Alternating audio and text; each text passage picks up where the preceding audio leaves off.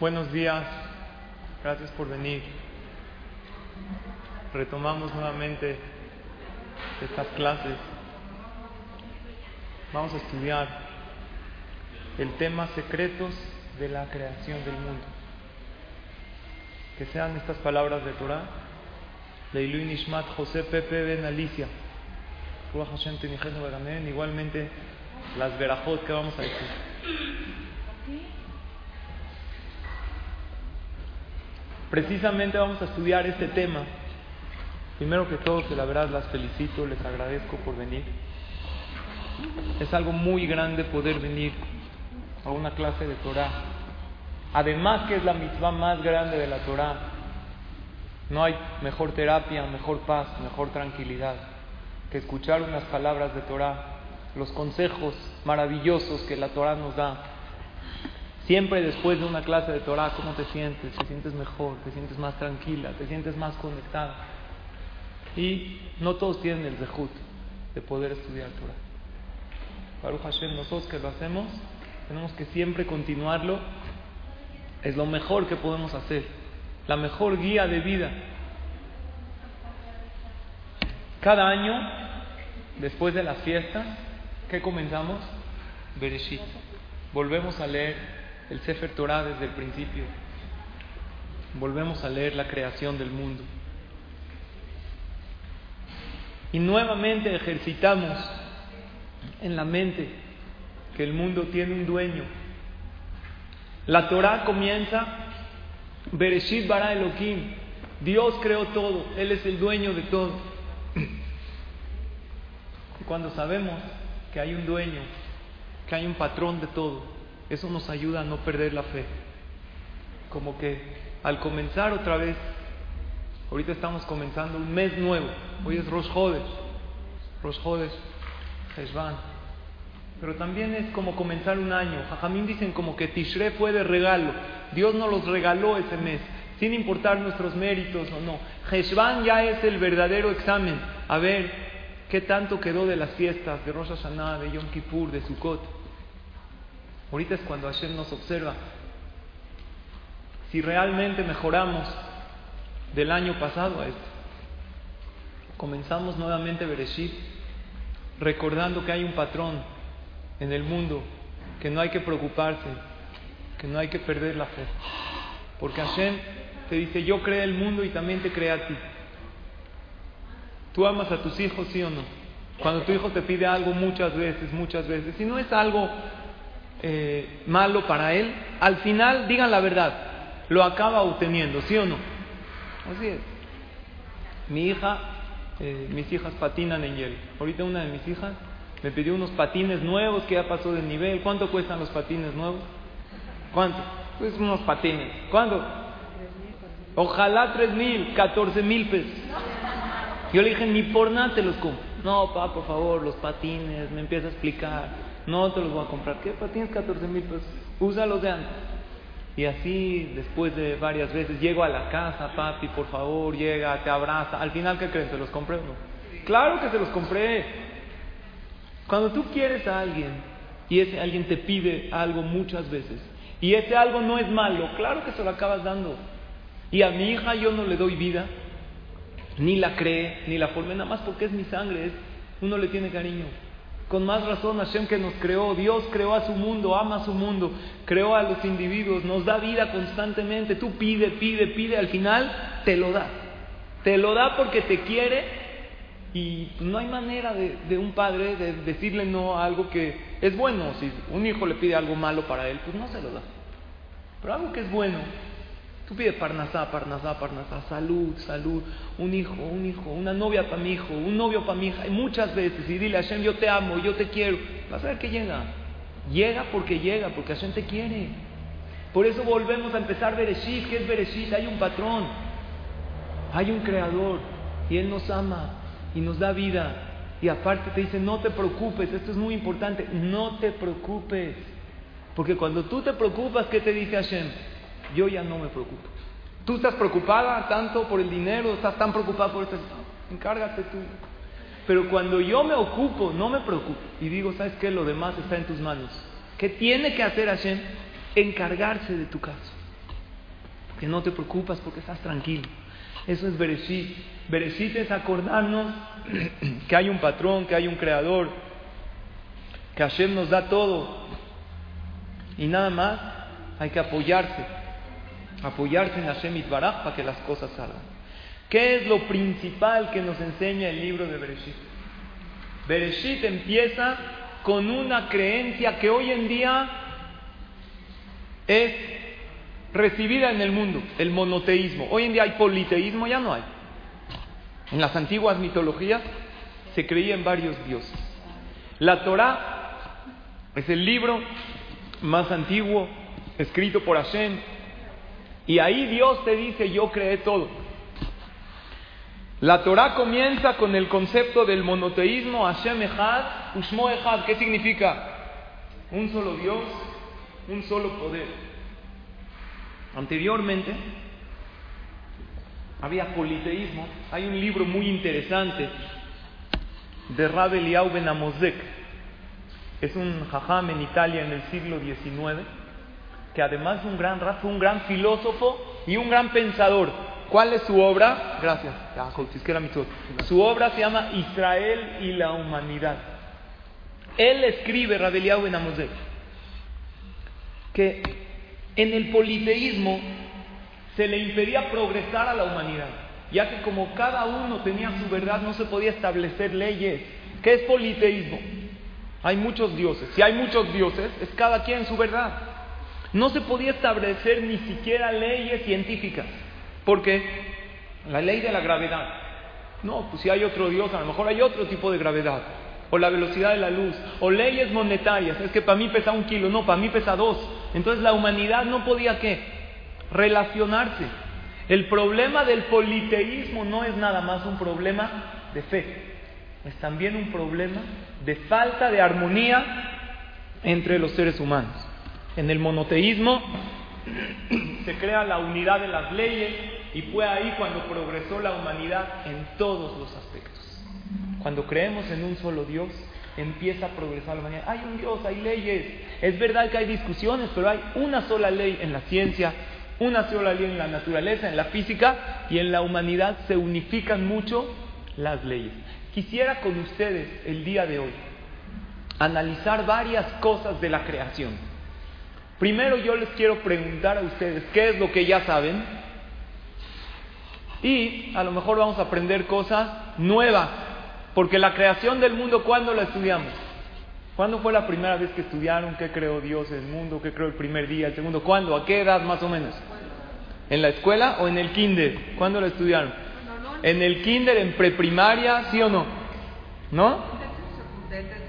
En tercero de primaria. ¿No se enseña eso en el kinder? A los niños qué creó Dios el primer día, cree el segundo, ¿no? Bueno, pues a lo mejor cada escuela yo lo estudié en preprimaria, lo estudié ya un poco bien, un poco con más entendimiento. Y ahora quiero darles a ustedes la palabra que más o menos me digan, vamos a verlo superficialmente, qué fue lo que creó Hashem cada día y así vamos a sacar lecciones realmente de vida, porque así como Dios creó su mundo, tú también creas tu mundo y por eso lo leemos en este, el principio del año, para que formemos nuestro mundo, nuestro hogar, nuestro entorno de una manera maravillosa. ¿Qué creó Dios el primer día? ¿Quién sabe? ¿Qué creó Hashem el primer día de la creación? ¿Qué creó? Los astros. ¿Los astros? Ok, la tierra, ¿qué más? No, los astros no, no está equivocado. ¿Qué más? ¿Qué más creó? La luz, la oscuridad. ¿Qué más? ¿Algo más? En la Torah dice el día uno Dios creó el cielo, la tierra, la luz, la oscuridad, el agua, el día y la noche. ¿Ok? El día 2, ¿qué creó Dios? El lunes, ¿qué creó Dios? Día 2 de la creación. Vamos a analizar los seis primeros días, sin Shabbat. Día 2, ¿quién me puede decir qué creó Hashem?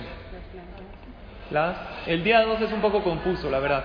La, muy bien, Rica, la separación de las aguas. Estaba todo el mundo lleno de agua. Hashem separa las aguas de arriba con las de abajo. Día 3, ¿alguien me puede decir qué creó Hashem? Día 3, martes, ¿qué? ¿Mm? Los árboles, la vegetación, ¿qué más? Hashem hizo que surja la tierra seca Hashem dio una orden a las aguas que se vayan y que dejen la tierra, de Teraea y que surja la tierra seca y que se vean los océanos y la vegetación. Por eso los martes dicen Jajamim que es un día bueno para comenzar algo. ¿Por qué? Porque es un día de vegetación. ¿Por qué creen que la clase qué día es? Los martes. Es un día bueno, es un día positivo. Hoy es martes y también qué es? Rosh Es un día maravilloso para reunirnos, para estudiar Torah y para pedirle a Hashem muchas cosas y para confiar en Hashem. Hoy es un día maravilloso para lo que dijimos al principio de la clase. ¿Sabes qué, Dios? Yo vine a mi clase de Torah, tú te encargas de mis problemas, de mis asuntos. Yo salgo con una sonrisa en la boca, así entro a mi casa con una. Si hay alguien que va a ir al doctor, hazlo. Pero estate muy confiado en Hashem, porque martes siempre es un día de qué? Positivo, un día de abundancia, un día maravilloso. El día 4, ¿qué creó Hashem? ¿Quién sabe? No, los animales del 4 no. Los astros, muy bien.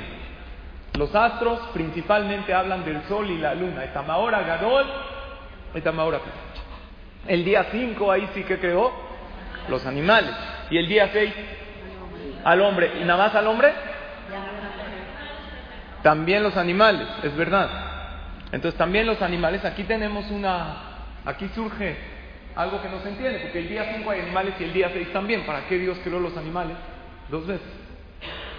Y además al hombre y a la mujer. O sea, esto es según el texto de la Biblia, así tal cual. Nosotros sabemos es el libro más leído del mundo, la Biblia. En Estados Unidos se vende una Biblia cada 13 minutos, se vende una. En todos los hoteles tú vas, que hay? Una Biblia, ¿sí o no? Ahí en él. Nada más que los Goim tienen, según ellos, una segunda versión que nosotros decimos que aquí está todo y no necesitamos más, pero en la Biblia todo mundo cree, todo mundo cree que es escrita por Hashem, o sea, la mayoría del mundo. Y vean cómo en el tema del agua no se refiere aquí en el primer día agua en el mundo, la ciencia habla que hay agua afuera, en el universo hay placas de agua, lo que pasa es que es agua congelada. ¿Perdón? Y Hashem se va elevando en su creación. Vean cómo se eleva.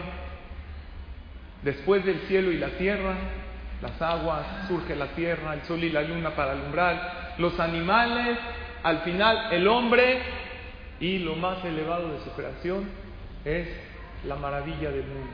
¿Cuál es? La mujer. Ya, como ya no podía crear algo tan maravilloso y hermoso, dijo, ¿qué tal, Jaime? Ah, qué bonito. Ya rompió el molde y dijo, más que esto ya no puedo. Lo último ya fue el Shabbat Kodesh, pero ya es una creación espiritual.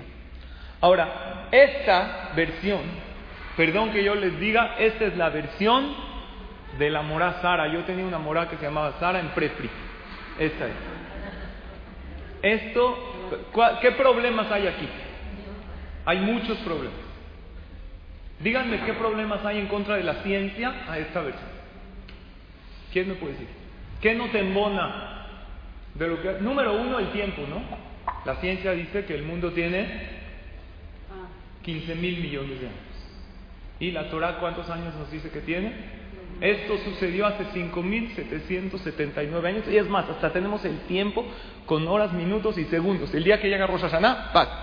otra vez esto es problema número uno, porque la ciencia tiene pruebas que el mundo tiene miles de millones de años. Otro problema grande que tenemos aquí es el orden, no es nada más el tiempo. ¿Por qué? El problema es el siguiente, el sol es el día 4, entonces ¿cómo puede haber vegetación el día 3?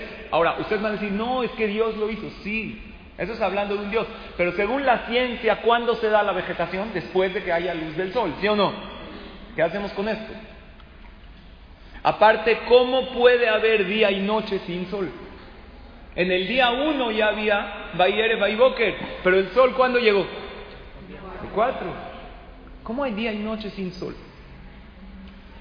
¿Cómo hay plantas sin lluvia? Las plantas el día 3 y la lluvia aparentemente todavía no dice que fue creada. ¿Ok? Estoy hablando científicamente. Por lo tanto, hay varias cosas que podemos analizar cuando hablamos de la ciencia y la Torah. Hay mucha gente que como ve cosas en la ciencia que no embonan con la Torah, que dicen, Barminan, la Torah no es verdad. Hay mucha gente que de ahí se agarra. Sin embargo, tenemos que saber, y les voy a decir un principio que es importantísimo, que Dios es autor de dos libros, vamos a llamarles. Uno es la Torah y otro es la creación. Los dos son de la autoría de quién? De Dios. Entonces no puede haber contradicción entre uno y otro. Y si la hay, ¿qué tenemos que decir? Si yo veo una contradicción entre la, ciencia dice algo y la Torah dice diferente, ¿qué tenemos que decir? Que estoy leyendo mal una de las dos. O le estoy leyendo mal este libro, o estoy leyendo mal este libro. Este libro también es la... ¿Quién creó la ciencia? Hashem. Entonces no puede haber contradicción entre la ciencia y la Torah. ¿Estamos de acuerdo? Y si la encuentro, ¿qué tengo que decir? O no entendí bien la ciencia, la interpreté mal. O no entendí bien que la Torah. En este caso, ¿qué opinan ustedes? ¿Cuál fue la que no entendimos bien? ¿La ciencia o la Torah? Porque la ciencia es muy clara en ciertos conceptos. La ciencia es muy clara en el concepto que las plantas, para que surjan, ¿qué tiene que haber? Sol. Entonces, ¿dónde está? ¿Cómo podemos conciliar esta situación? ¿Que habían plantas sin sol? ¿Que había día y noche sin astros? Entonces, yo les quiero demostrar el día de hoy que lo que no entendimos, ¿saben qué fue? La Torah. La Torah no la entendemos bien, porque la persona en la vida tiene muchas preguntas. Y no porque tienes preguntas quiere decir que todo está mal. Una vez una persona que nunca había ido a un hospital, imagínense un indito del pueblo, llega al hospital y de repente se impresiona de lo que ve en el hospital. En un lugar del hospital, en un cierto piso, está todo el mundo gritando, gritando de dolor, llorando. La enfermera le dice que sí, tranquilo. Pero llega a otro piso donde es terapia intensiva. Ahí nadie está gritando, todos callados conectados, Barminana, que a suelo, a cosas, a tubos. De repente va al otro piso maternidad, ahí que todos felices, globos, chocolates, increíble alegría, abrazos, no entiende qué pasa. En el mismo hospital, diferentes situaciones, se acerca con alguien, le dice, ¿qué pasa aquí? Le dice, no, tú no estás entendiendo, hay un doctor especialista aquí, hay doctores, hay directores del hospital y a cada quien lo dirigen según la situación que necesita. Muchas veces nos pasa eso en la vida. Vemos uno gritando, vemos al otro llorando, vemos al otro tranquilo y nos cuestionamos por qué Hashem hace las cosas. Pero la verdad es de que alguien canaliza a cada quien a lo que necesite. Digan la verdad, cuando vas al doctor, ¿cómo sales? ¿Adolorida o no? Un poco. Pero ¿qué tal? Saca cita, paga, sales tú así. Gracias, Señor. Saca cita, paga. Le agradeces por, si me dolió, me picó, sí, pero sé que es por el bien de la persona, para la salud, para obtener algo bueno. Entonces, no porque tenemos preguntas, eso quiere decir que las cosas están mal hechas. Entonces, otra vez, nosotros vamos a estudiar hoy la creación del mundo, en breve. Es muy profundo este tema. No sé cuántas clases nos va a tomar, pero no porque tenemos preguntas quiere decir que hay algo mal en el Barminan en la Torah. Si tienes una pregunta que no entiendes algo que dice la Torah, ¿qué tienes que atribuir? A lo mejor la estoy estudiando mal, la estoy mal interpretando. O puede ser que no estoy entendiendo bien la ciencia o no estoy viendo bien el mundo. Ahora vamos a tratar de analizar día por día. Primero vamos a empezar con el tema del tiempo.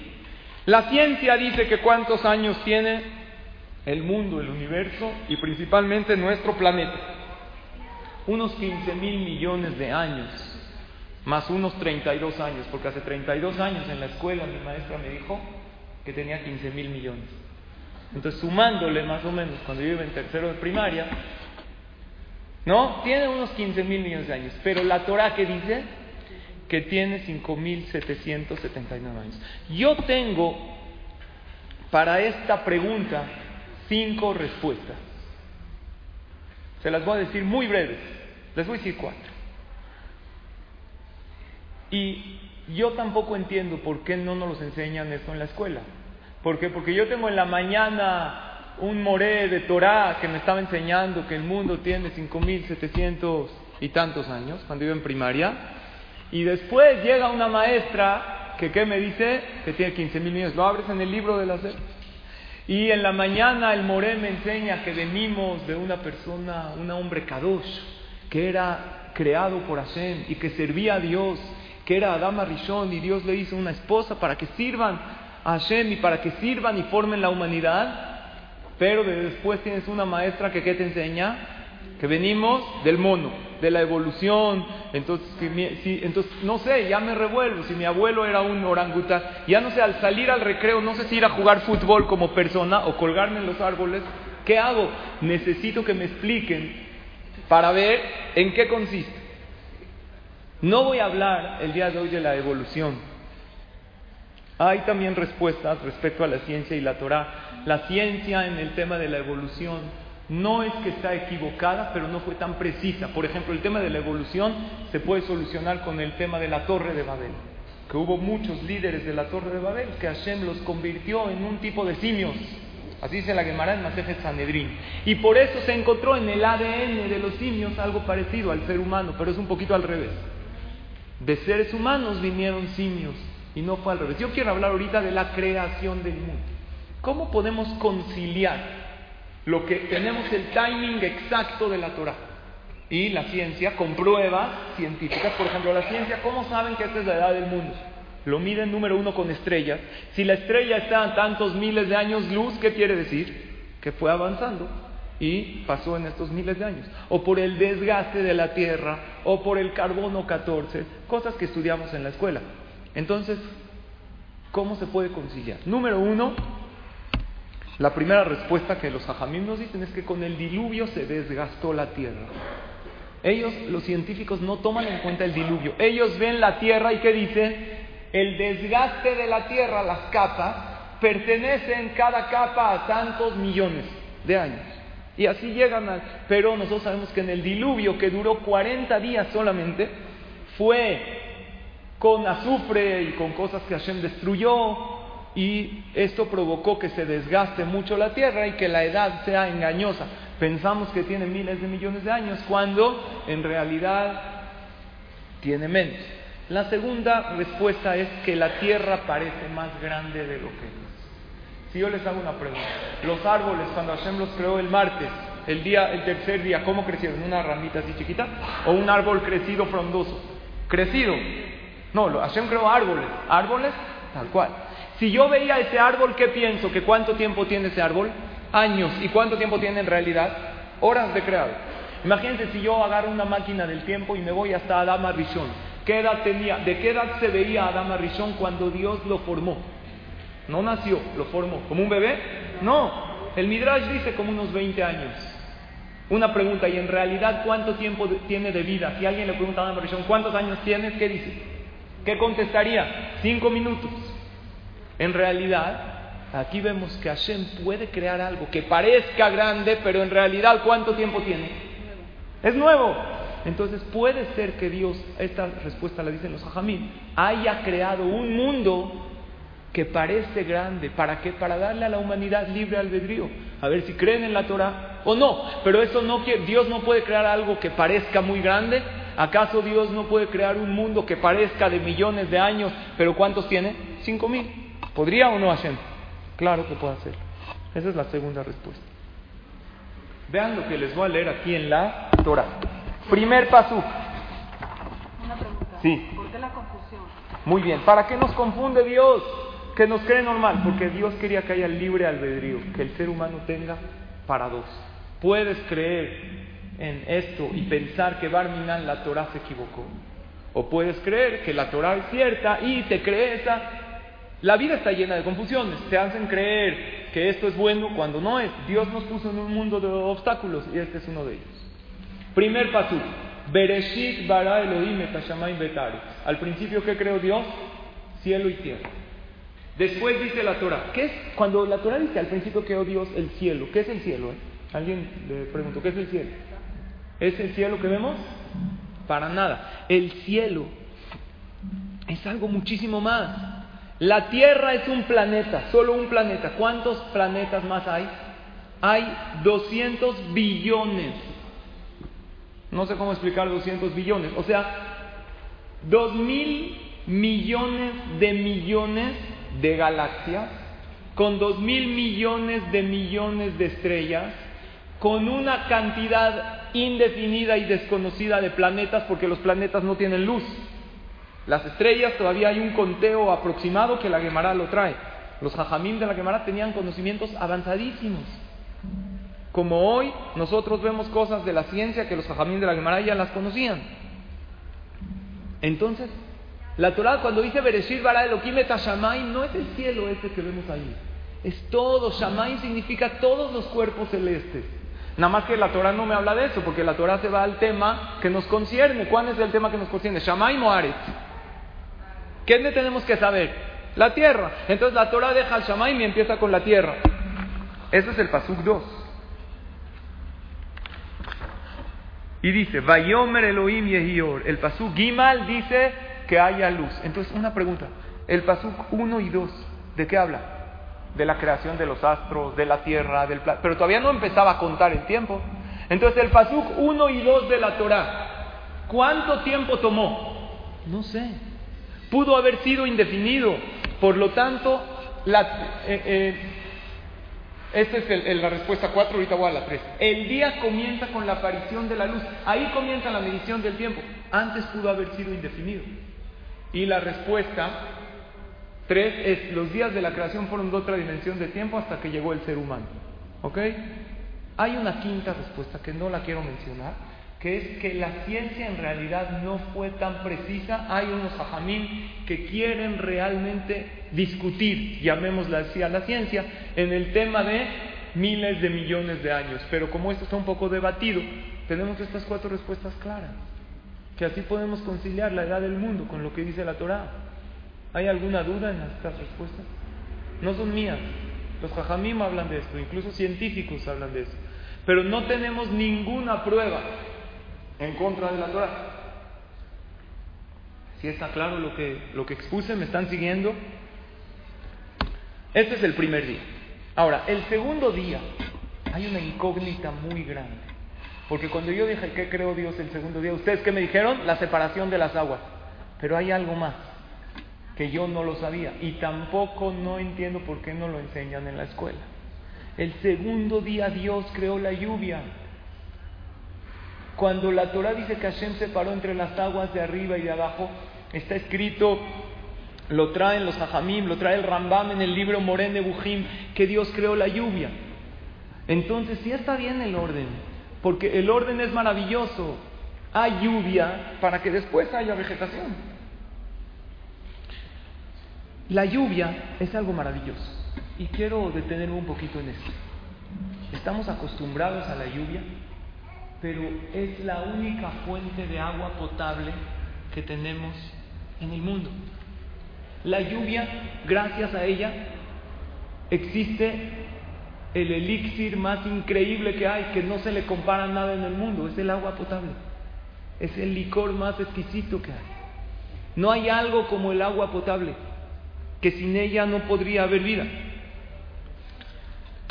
Tenemos lo que es, ¿saben lo que es el ciclo del agua? Que Hashem lo hizo de manera maravillosa, que es un sistema de renovación del agua. Y también Dios creó el sistema climático. ¿Cómo sin sol? ¿Cómo lo creó? Aquí tenemos una duda. Ahorita vamos a explicar esta duda. ¿Cómo puede haber climas si el sol hasta qué día llegó? Hasta el cuarto. Entonces, ¿cómo había clima sin sol? ¿Es buena pregunta? Ahorita lo explicamos. Y también Hashem creó la atmósfera que permite que haya oxígeno. El sistema de, del agua es algo increíble. Tenemos en el mundo dos tercios de agua salada. Solamente un tercio de agua dulce. Y no toda es potable. Entonces, ¿qué creo Hashem? Lo que conocemos como el ciclo del agua. ¿Se acuerdan en la escuela? Algo muy conocido. Aquí tenemos de, los deshielos de las montañas, se crean los ríos, este se evapora por medio del sol, sube y llueve. Se llama la evaporación, la condensación en las nubes y la precipitación que baja como lluvia. Esta maravilla, Dios la creó el segundo día de la creación. ¿Quién dice eso? El Rambam. ¿Y saben también dónde está escrito? En el Teilim. En el Teilim 104, que cuando lo leemos, hoy, Rosh Hodesh, Barejin ¿lo han leído? El Teilim 104 es una maravilla. Explica esto. David Amelech, y una de las maravillas del Teilim es de que está explícito día con día de la creación. Y ahí nos explica David Amelech que el segundo día fue creada la lluvia. ¿Por qué nos confunde esto? Porque hay un midrash que el sexto día Adama Rishon restó para que llueva. Entonces nos enseñaron que la lluvia fue el sexto día. Ahí fue la primera vez que llovió por medio del hombre. Pero la primera vez que Dios hizo llover fue el segundo día. Ahora lo que no entendemos es cómo puede haber sin sol. Y a esto es lo que quisiera explicar. El tercer día que hubo, la vegetación. ¿Para qué Dios creó plantas? ¿Para qué Dios creó árboles? ¿Para qué? Tienen una sola función explícita en la Torah. Hay función del oxígeno para poder respirar. Pero ¿para qué Akadosh Baruj lo creó? ¿Qué dice la Torah? Hashem lo creó para, para, para comer. Una palabra dice la Torah, el kol yerek eser leojla. Entonces el orden es perfecto, dense cuenta, el orden está perfecto. Hasta ahorita, el tema del sol, ahorita lo vemos. Pero el orden hasta ahorita está muy bien. Hashem crea las plantas para que sean alimento para los seres vivos. Porque acuérdense que todavía Hashem no le había permitido a Adán comer carne de animales. Porque estaba en el Ganeden. Le dijo Dios, puedes comer de todos los frutos del Ganeden. ¿Cuántos había? ¿Cuántos árboles había en el Ganeden? 800 mil árboles. Pero ¿cuál fue a comer? El que no se puede. Porque así somos. Te dicen todo, pues este no. ¿Cuál quiere? Ese. Así es la persona. Ahí la Torah nos enseña el deseo del ser humano, que lo prohibido es lo deseado. Y de hecho hay una, hay una opinión que de los árboles, que el árbol, el fruto prohibido era el etrog. La Torah nunca dice que estaba rico. La Torah dice que a Javá se le antojó. Kitabaula enaim. Se ve bonito. Después lo probó y no le gustó a Javá. Pero dijo, yo no me lo voy a comer sola y Adam no. Hashem le va a hacer otra mujer a él. Para nada, no acepto. Si yo me muero, se va a venir a la tumba conmigo. Le dio a Adam Arishon, pero no estaba rico el etro. Era nada más tabaula enaim. Así es el ser humano el deseo, que por afuera parece muy bien, pero en realidad lo que ascendió era increíble. Entonces, tenemos la vegetación como alimento y otra función importantísima de las plantas es el oxígeno. Que gracias a esas plantas podemos respirar, que se crea todo el proceso que Hashem creó para que las plantas nos den oxígeno, es un sistema de renovación, así como el agua, que no es un, un em, elemento agotable, sino renovable, igualmente Hashem creó el oxígeno. Un hombre en Israel, a los 78 años, lo internaron en el hospital y le tuvieron que poner oxígeno porque ya no podía respirar. Después de estar 24 horas en el hospital con oxígeno, antes de salir del hospital le dan la cuenta, lo que cubre el seguro y lo que no cubre. El seguro no cubría ciertas cosas, entre ellos la administración del oxígeno, porque era un hospital privado, no todo cubría. ¿Cuánto le costó de oxígeno por 24 De tener el oxígeno conectado. Más de 5 mil dólares en un hospital privado. Cuando lo ve, empieza a llorar. El doctor le dice, bueno, ¿por qué llora? ¿Acaso no tiene el dinero? Le dijo, sí, tengo dinero. Tenía 78 años, trabajó toda su vida. Bueno, no llore, después de todo, por 5 mil dólares, vale la pena esos 5 mil dólares. Usted está vivo gracias a eso, ahorita ya no necesita oxígeno. Dijo, por eso yo llevo 78 años respirando, sin oxígeno. Imagínate la cuenta que tengo con Dios. Porque 5 mil dólares es de un día que me pusieron oxígeno, imagínate de todos los de toda mi vida, que nunca alcé los ojos a agradecerle a Hashem por cada respiro. Hashem me va a dar también al final una cuenta. Y Dios me va a preguntar cada vez que respiraste, ¿para qué lo usas? Esta persona no estaba apegada a la Torah, pero le pegó le pegó que respiró, creía en Dios, respiró gratuitamente. Por 78 años y nunca se le ocurrió alzar sus ojos y agradecerle a Hashem. Y él empezó a hacer teshuvah, empezó a acercarse a Hashem desde entonces, sabiendo que por cada respiro hay que agradecerle a Hashem y hay que usarlo para algo. ¿Saben por qué hizo Teshuvah? Le habló al Jaján, le dijo, quiero empezar a pagarle a Dios la cuenta de 78 años de oxígeno gratuito. Me encontré en una boda también a una persona que estaba así, cargando su oxígeno. Dije, que tenga refuerzo. Le va, mi hijo, venga, usted da clases. Dígale a los jóvenes, lléveme a clases, todos por fumar, por, mire cómo estoy, estoy acabado. Yo no sé explicar mucho, no sé, pero nada más les digo a los jóvenes que no empiecen con este vicio, así se paran, dice, quieren acabar como yo. Hashem nos dio un cuerpo maravilloso, un cuerpo que funciona bien. No debemos nosotros de averiarlo con nuestros malos hábitos. Y ahora sí pasamos al cuarto día para contestar el tema del sol y de la luna, está muy difícil. El cuarto día a mí siempre me enseñaron que Hashem creó el sol y la luna, y eso no es cierto, no es verdad. ¿Saben cuándo creó Dios el sol y la luna y los astros? Y el concepto de día y noche, el primer día. Entonces, ¿qué pasó el cuarto día? El cuarto día, Jajamim le llaman Teliata Meorot. Teliata Meorot significa Dios los puso en su lugar correcto. Pero el sol ya existía. ¿Sabían eso o no? ¿Sabían que el, sol no fue creado el cuarto día? O les estoy dando un hidush, una novedad muy grande. Así lo dice Rashid. De hecho, hay varias opiniones, pero esta es la opinión de Rabbi Akiva. De hecho, les voy a traer una prueba. Cuando dice en el cuarto día, dice así: Vayas Elohim echenea meorota gedolim. ¿Qué es vayas? Traducción de vayas. Hizo. En hebreo, ¿cómo se dice creó? Bará o yazar. ¿Qué diferencia entre vería y hacía? ¿Quién me puede decir? ¿Qué diferencia hay entre libró y la azot? En hebreo, ¿qué diferencia hay? Crear es de la nada. Y la azot es algo que ya está. Ponerlo en el lugar correcto. Entonces, ¿qué hizo Dios el cuarto día? Simplemente colocó el sol en la posición correcta.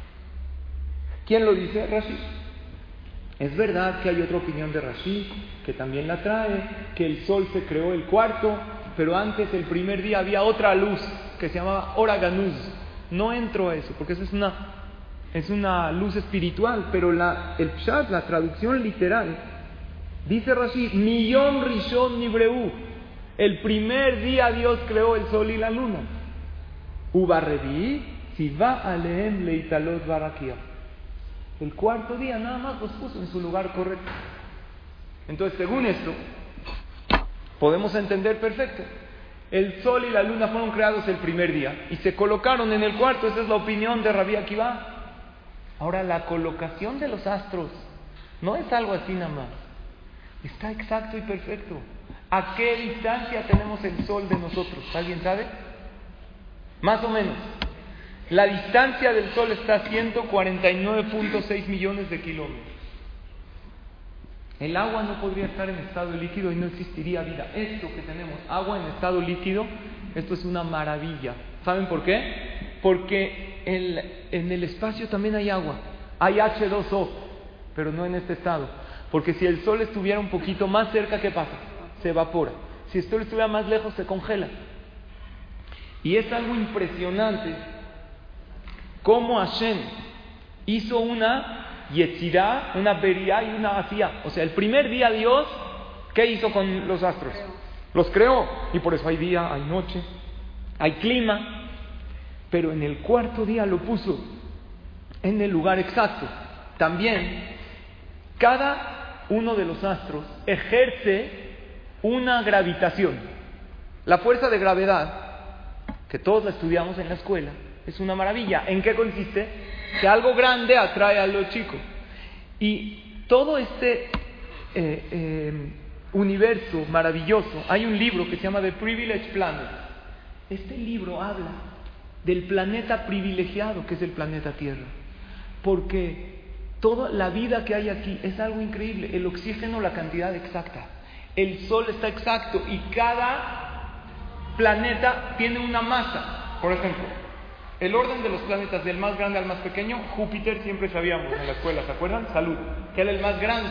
Mientras más grande que hay, hay más gravedad. Después tenemos Saturno, Urano, Neptuno, la Tierra, Venus, Marte, Mercurio y Plutón, que es el más pequeño. Exactamente la gravedad exacta para poder vivir es en la Tierra.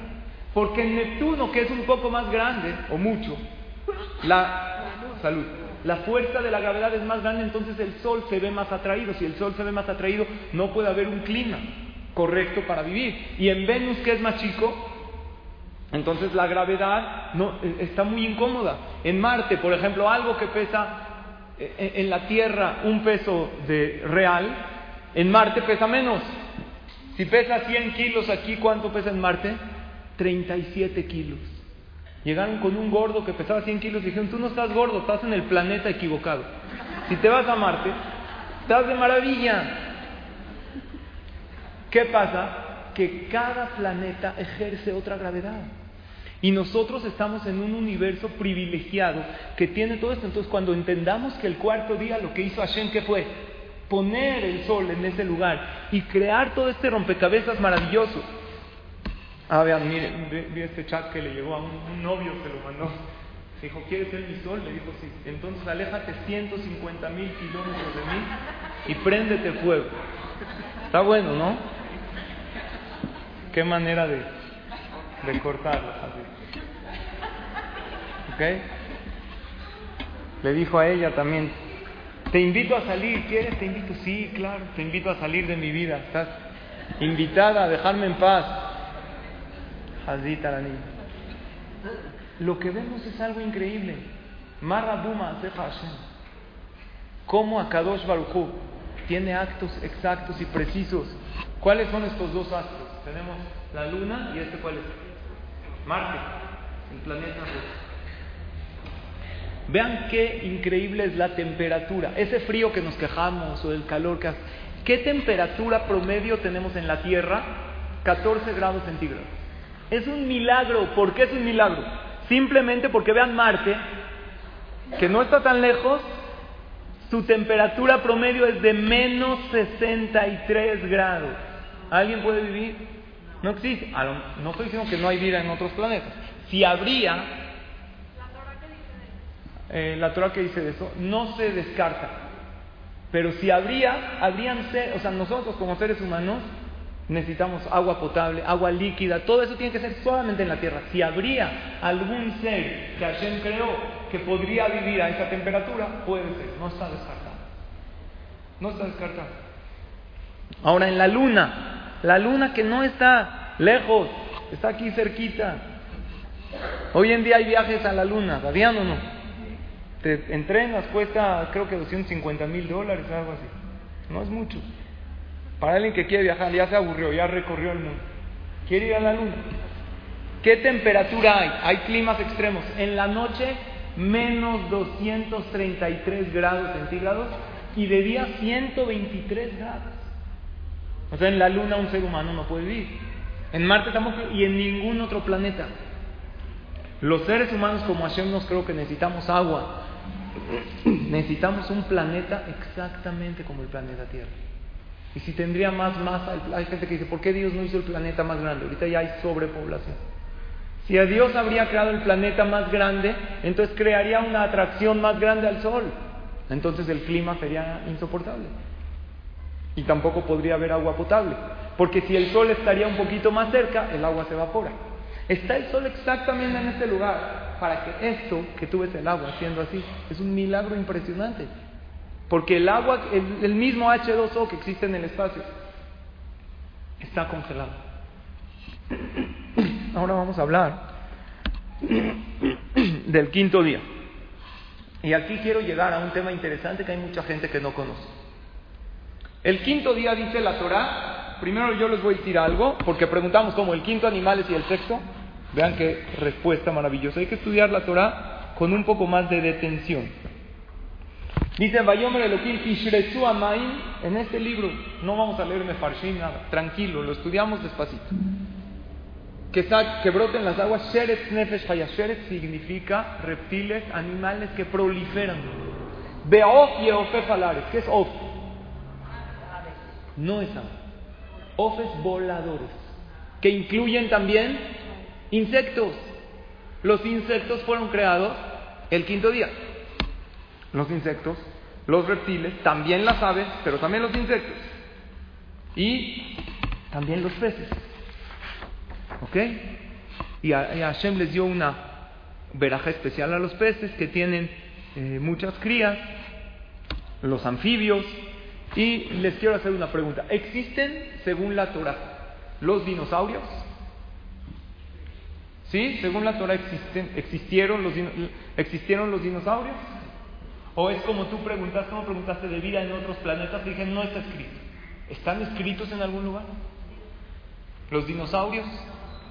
¿O no? ¿O existen, pero mira, no podemos decir que no existen, hay pruebas?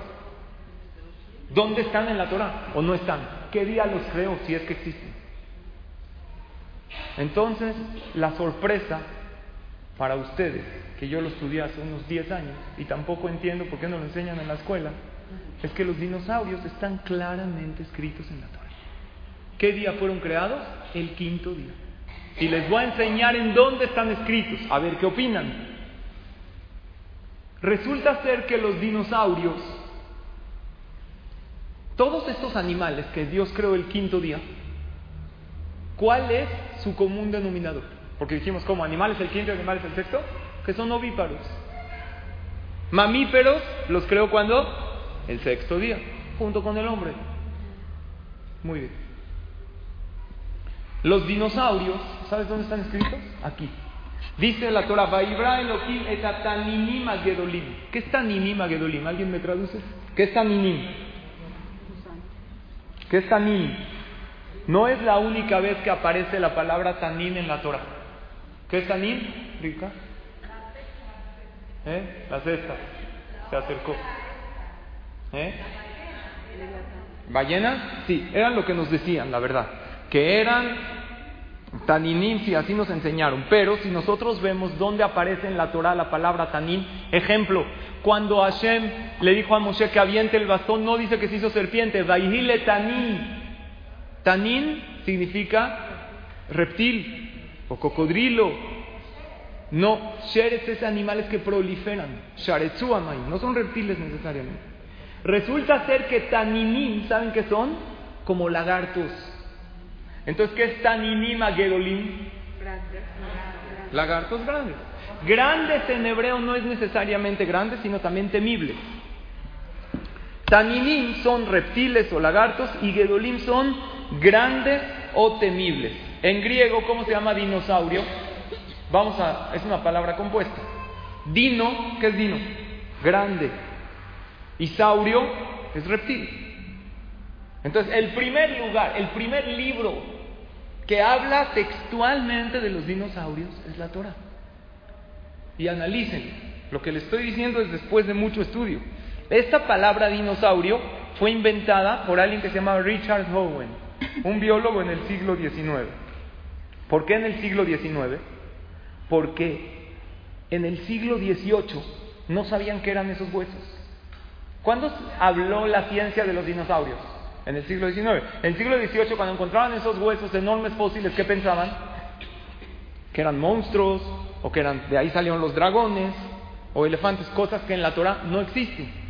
En antiguas mitologías se habla de monstruos que pelean entre sí en un universo preexistente y que uno le rompe al otro el ojo ¿eh? y se creó en la tierra. Pero esas cosas son sumamente violentas y también muy, muy promiscuas. En la Torah nunca se habla de monstruos, no existen los monstruos.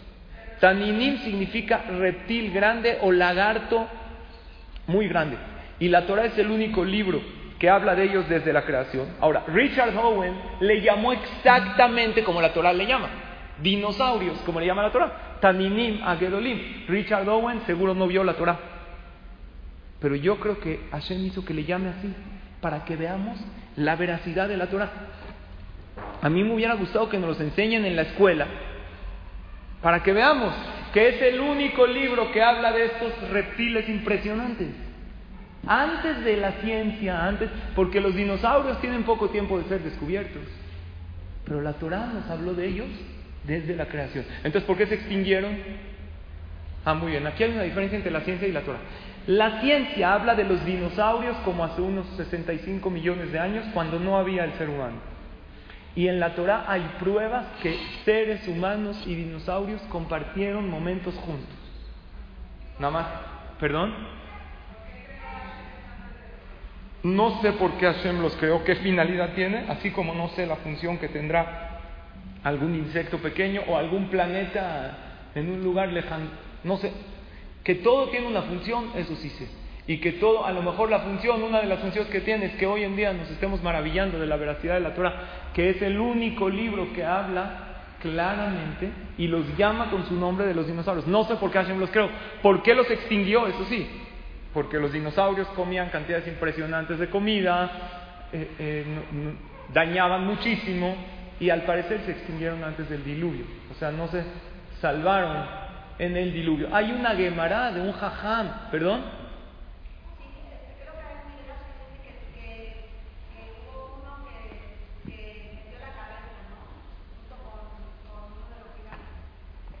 Sí, sí, sí, hay un rehén. El Midrash habla de un rehén que eran unas criaturas gigantes. Puede ser que haya sido él. Hay una Gemara que habla de un jajam que Rabá Barbarjaná, que estaba con sus alumnos. Había también dinosaurios de agua o que viven. Y pensaron que era una isla y pararon ahí su lancha y era un animal enorme que parecía una isla. La Gemara no lo dice tal cual, pero muy probablemente lo sea. Entonces de aquí vemos qué maravilla que estaba todo desde antes ya escrito en la Torah. Finalmente, Akadosh Baruj acaba su creación con la maravilla que Adam y Javá, el hombre y la mujer, que Hashem los llama Nezer Aberia, que es la, la corona de la creación. El hombre sin la mujer, Hashem que le dijo, Loto Adam Levado. No es bueno que viva un hombre solo, aunque el hombre se queja, que ya no la aguanta, que ya no puede, que lo hace gastar, que en realidad no es así. Ningún hombre va a ser plenamente feliz. La mujer, no se lo digan a nadie, pero podría vivir sola. El hombre necesita de una mujer para vivir pleno, para estar lleno, para vivir feliz. Loto beyotadam levadu, dijo Hashem. No puede. Si el hombre sabe llevar su matrimonio correctamente y sabe complacerla. Hay un señor que tenía en su en su cartera la foto de su esposa. Entonces una vez su esposa abrió la cartera y vio su foto. Bueno, por un lado se emocionó, le dijo, oye, mi foto, qué gusto. ¿Por qué la tienes ahí? Dijo, te voy a decir la verdad. Cada vez que tengo un problema, veo tu foto y eso me ayuda a salir adelante de mis problemas. Dijo, ¿qué? ¿Por qué? Dijo, tengo un problema y la verdad veo tu foto y digo, peor que esto no puede ser. y así ya sabes. Esto era obviamente un hombre desconsiderado que lo hace sentir mal. Y en cada uno de los días, Hashem dijo, Baí Erev, Baí Boker. ¿Qué es Baí Erev? Noche. Ya explicamos que el Erev fue el sol, estaba desde el principio de la creación. Y después Boker. Y esto es una lección de vida. Que si tú estás en un momento de Erev, una situación difícil, ¿qué tienes que saber? ¿Qué tienes que esperar? Baí Boker. En la perashá de esta semana, ¿cuál es la perashá? Noah. ¿Qué mandó Noah al principio? El primer animal que mandó para ver si ya se acabó el diluvio. Porque Dios no le avisó. Él tenía que ver, Dios le dijo, métete a la teba. Pero para salir de ella tú tienes que ver por tus propios medios. Hay un tema ahí que Noah debería de haber rezado y como no lo hizo, por eso Hashem le dijo, hasta que tú veas, tú solito. Ahora, si hay agua, veía agua, no tenía los medios para ver más allá. No sabía si ya se acabó el diluvio en otro lugar. ¿Qué mandó primero? Antes de la paloma, ¿qué mandó? Vaishalajet Oreb. Mandó el cuervo. Lirota kalu. Para ver si ya se acabó. Regresa el, el cuervo y no ve que no se acabó. Después, ¿qué mandó? La paloma. ¿El cuervo de qué color es? Negro. ¿Por qué mandó un cuervo? ¿Por qué no mandó un perico? Porque aquí Noah nos enseñó algo. Primero viene el Ore, viene el Ere. Vienen esos momentos de dificultad, oscuros, que se ve todo negro. Pero después viene esa paloma blanca, maravillosa, hermosa. Porque la vida no es una persona ve que está, cuando lo ve negro, lo ve todo negro, todo mal. Cuando está increíble, todo maravilloso. La vida ni es tan mala, ni tampoco es toda color de rosa. La vida es de colores. Y hasta en el negro tiene tonos y el blanco también tiene tonalidades. No es ni blanco y negro y tampoco es exactamente de un tono. Tiene todo el tiempo altibajos. No hay que ver todo lo negro ni tampoco pensar que es todo color de rosa. Después vienen buenos momentos. Y si uno está en una situación difícil, tiene que saber qué, dijo Hashem en cada día que lo creó, qué dijo. Veiné Tod Cuando acabó toda la creación, dijo, cada día es Tod No hay un día que sea malo. A lo mejor hay un día, ¿qué le dices, Barminan, a alguien que perdió un ser querido? Que está deshecho, que está destrozado. ¿Qué? Está en una situación difícil, que no tiene dinero, que no tiene salud. Puede ser que un día se cure. Pero un ser querido, hasta que no venga el Mashiach y no sea Tehiyat Metim y no sabemos cuándo es, es difícil. Le tienes que decir que, que da el dolor, da la fuerza.